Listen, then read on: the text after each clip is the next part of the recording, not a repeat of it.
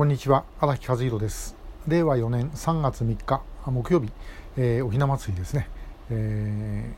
ー、ショートメッセージをお送りします。今日お話しするのはあの韓国と台湾の対日意識の違い、えー、についてです。であのまあよく韓国は反日国家台湾は親日国家あというふうにですねあの言われます。で、えー、まあそういう側面があることは間違いないんですけどもあのじゃあ例えば台湾の中に日本嫌いな人がいないかっていうとそんなことはないですねでもちろん韓国の中に日本好きな人もたくさんいますでどうしてしかし、まあ、あの国全体の対応とするとああいうふうに違っちゃうのかということなんですけども、まあ、一つ言えるのはですね台湾の場合はあの日本の統治から離れた後に、えー、やってきたのが国民党だった。ということですね。でまあ国民党もともとその国境内戦に敗れるのは1949年昭和でいうと24年ということになりますが、えー、その前からもちろん入ってきてるわけですけども、まあ、非常に質の悪い兵隊、えー、だった。で、えー、49年に国境内戦に負けて蒋介石も逃げてくると。まあ、そういう時にはですねもう敗残兵ですからなおのことそのレベルが低くなっていた。で、えー、そこに至る前にあのいわゆる228事件、えー、なども起きてますんでね。だからまあその台湾の人からすると、まあ、もっとひどいのが来ちゃったと。えー、でなおかつ言葉が全然違いますね。台湾語というのは福建語と同じですけどもまあその北京語で喋られたってですね何言ってんだか分かんない。でところがあ、まあ、その中華民国国民党政権はその、まあ、北京語を強要するわけですね。で台湾の人たちはそれまで、まあ、日本語で教育を受けていたと、まあ、そうでなければあと台湾語ということだったんですけれどもこれがあの突然全然喋れない北京語を強制した、まあ、これ、えー、本当に珍しいケースとも言えるんじゃないかと思うんですが、まあ、これ、をやったと。でそれによって、まあ、要はある意味で言うと敵の敵は味方みたいな、えー、ものがあってですね日本時代がの方が良かった。えー、懐かしかったということも含めて、えそういう意識があの強くなったんではないだろうかということがあります。であの昔ですね1980年代ぐらいだったかな台湾の映画であの「父さん」っていうあの父さんって漢字はですね多いっていう多い少ないの多いに、えー、クワまたは3つに下にキー書くクワですねで、えー、まあ、台湾語で父さんと読むんですけども、まあ、あの日本時代に育ったあの父親の話があの映画がありました、まあ、これは本当にまあ日本がやっぱり懐かしくて仕方がないという人の,、まあ、その人生を描いた映画だったと記憶してるんですけども、まあ、そういうものがあった。えー、で韓国の場合はですねこれはあの台湾はあの、まあ、清朝から割譲されたわけなんですが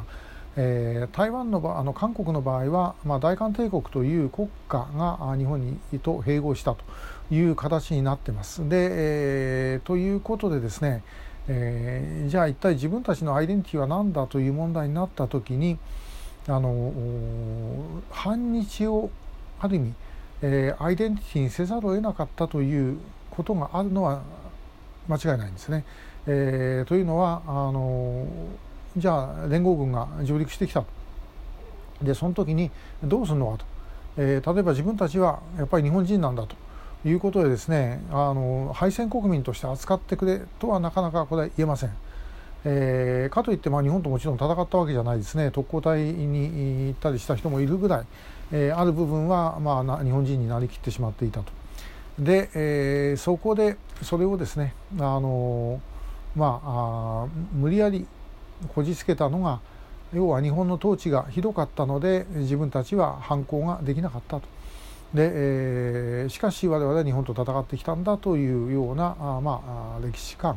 ですねこれはまああのアメリカなどからしても、まあ、ありがたかったわけですねそういうふうにして、えー、日本がひどい植民地支配をしたというふうにできた方がそのアメリカの統治にとってもプラスになったと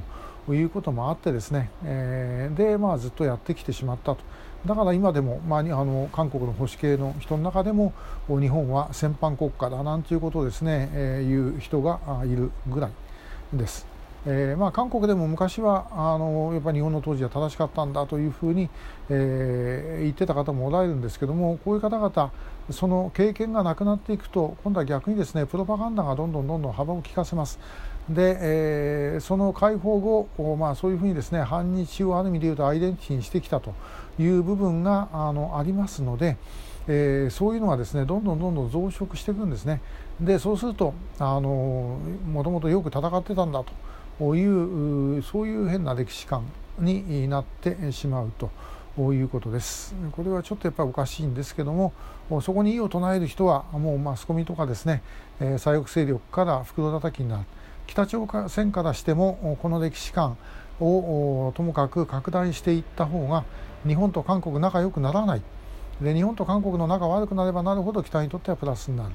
えー、ということでですね、まあ、いろんなものが利用をしていたということがあります。ただ私はあの、まあ、台湾はそんな何度も言ってるわけじゃないんですけども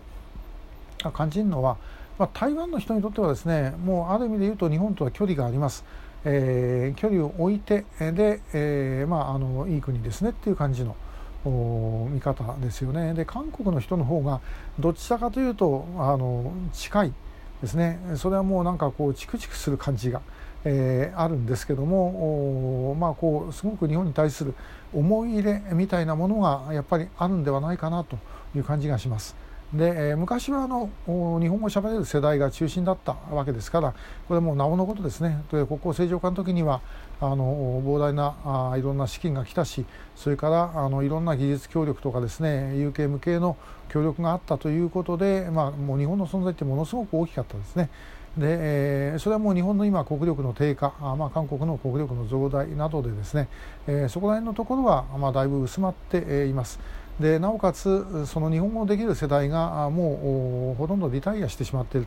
ということでですね今日本語をしゃべれる人というのは改めて日本語を外国語として勉強した人ということになりますからまあその部分はだいぶこう離れたんですけどもでもやっぱりなんか韓国の人の方がですねえー、そういう意味ではこうべっとりというかねっちりというか、えー、そういう対日感が、まあ、あるんではないだろうかというふうに思います、えー、私はもともと前言ったことあるかもしれませんが台湾の方が、え関心がスタートなんですね。これ鉄道趣味との関係もありますけども。で、えしかし、まあ、やってるうちになんとなくこの朝鮮屋になっていったというのがこのべっとりとかねっちりとかですねチクチクとか、まあ、そういう感覚が面白かったのかなという感じがしている次第です。えー、まあのということで、えー、今日は、まあ、台湾とそれから韓国の、まあ、対日感情の違いについてお話をしました。えー、今日3時から、えー、ライブをやります。またお時間ありましたらぜひご覧ください。今日もありがとうございました。